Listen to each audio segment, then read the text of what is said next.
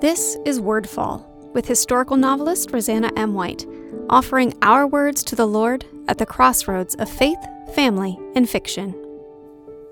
Thoughts without action. Ideas are easy, change is hard. My husband and I were talking about this, and as I contemplated why we balance each other out so well, I said, and I had been giving it some thought, that one of the things I really appreciate about our relationship is that he holds me to my word and makes me actually put action to my ideas. Now, when I said this, he looked at me like I was a little crazy because this is something he just does, and he's always baffled by people who don't just do what they say. But I have to think I am not alone in this, so hopefully sharing my own struggle will help someone else. It is so easy for me to talk about an idea, to muse my way through it, to philosophize and theorize, and this can be a discussion about true equality and how it has to begin in the heart, or frankly, an experiment to try in my store. I always tend to do the same thing. I think that by putting words to it, I've done it. But sadly, no, it doesn't work this way. I mean, putting words to something can change your heart and your perspective. But until we take those words and put action to them, what have we really accomplished? I guess this is where that saying about talking the talk and walking the walk really comes from.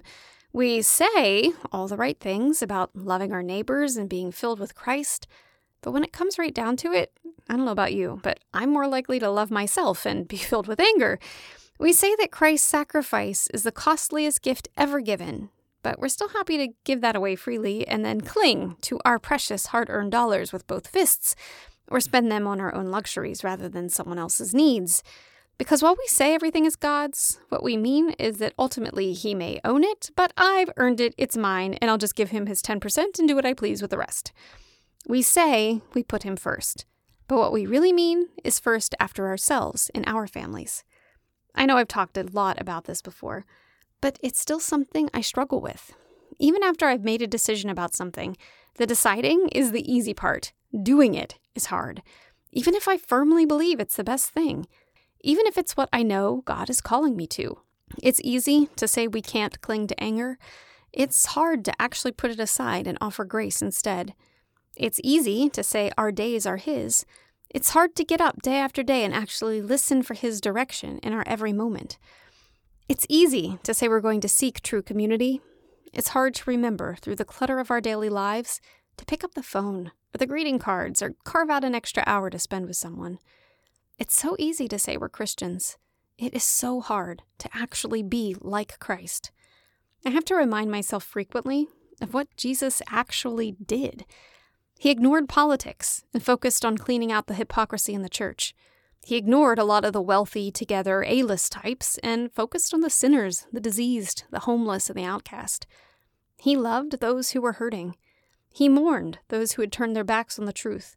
He taught that following the rules wasn't enough. You had to go deeper, down to the heart of a matter, and do the right thing for the right reasons. He gave up the comfortable so he could teach others what it meant to carry a cross day by day. He sought the Father's will above his own earthly one. He was never ashamed to admit his purpose and his calling. He asked the hard questions and would do and say whatever he must to challenge someone to look deep in their own hearts. Am I doing those things? Really, truly doing them or just talking about them. I know a lot of my p- posts and, and podcasts in recent months and even years have at the heart been focusing on this, on really evaluating our own motivations and deciding to be better, to put actions to the words. Because this is something I know I need to constantly address. It's a weak spot for me. But I really have been blessed with a husband who has his own faults, sure, but has this strength to shore up mine. And that's what I hope we can be for each other too. A community of people who want to be more than whitewashed tombs, as Jesus would say, pretty on the outside, but holding death within. A community of people who encourage each other, exhort each other, edify each other, and help each other be true Christians, truly like Christ. So, thanks for being on this journey with me. Thanks for the words of encouragement you send that let me know I'm not alone in the struggle to be who I think I am and who I want to be. We all know this is not a journey with an earthly destination we can actually reach. We're never there, never in a place we're meant to remain. But if ever we're asked the question, Are you where you want to be in your faith walk? I pray we can say this in all honesty I'm where I need to be today, but it's not where I'll need to be tomorrow. Ever upward, my friends, ever onward, ever closer to Him. Check out roseannamwhite.com for information about me or my books and to subscribe to my newsletter. This episode of Wordfall is brought to you by Bookish Tees and Totes, bringing you t shirt and tote bags for book lovers created by book lovers. Check out bookishteesandtotes.com to see our latest designs. Wordfall is a proud part of the Whitefire Podcast Network. Please visit whitefire.tv slash podcast for other shows I know you'll love.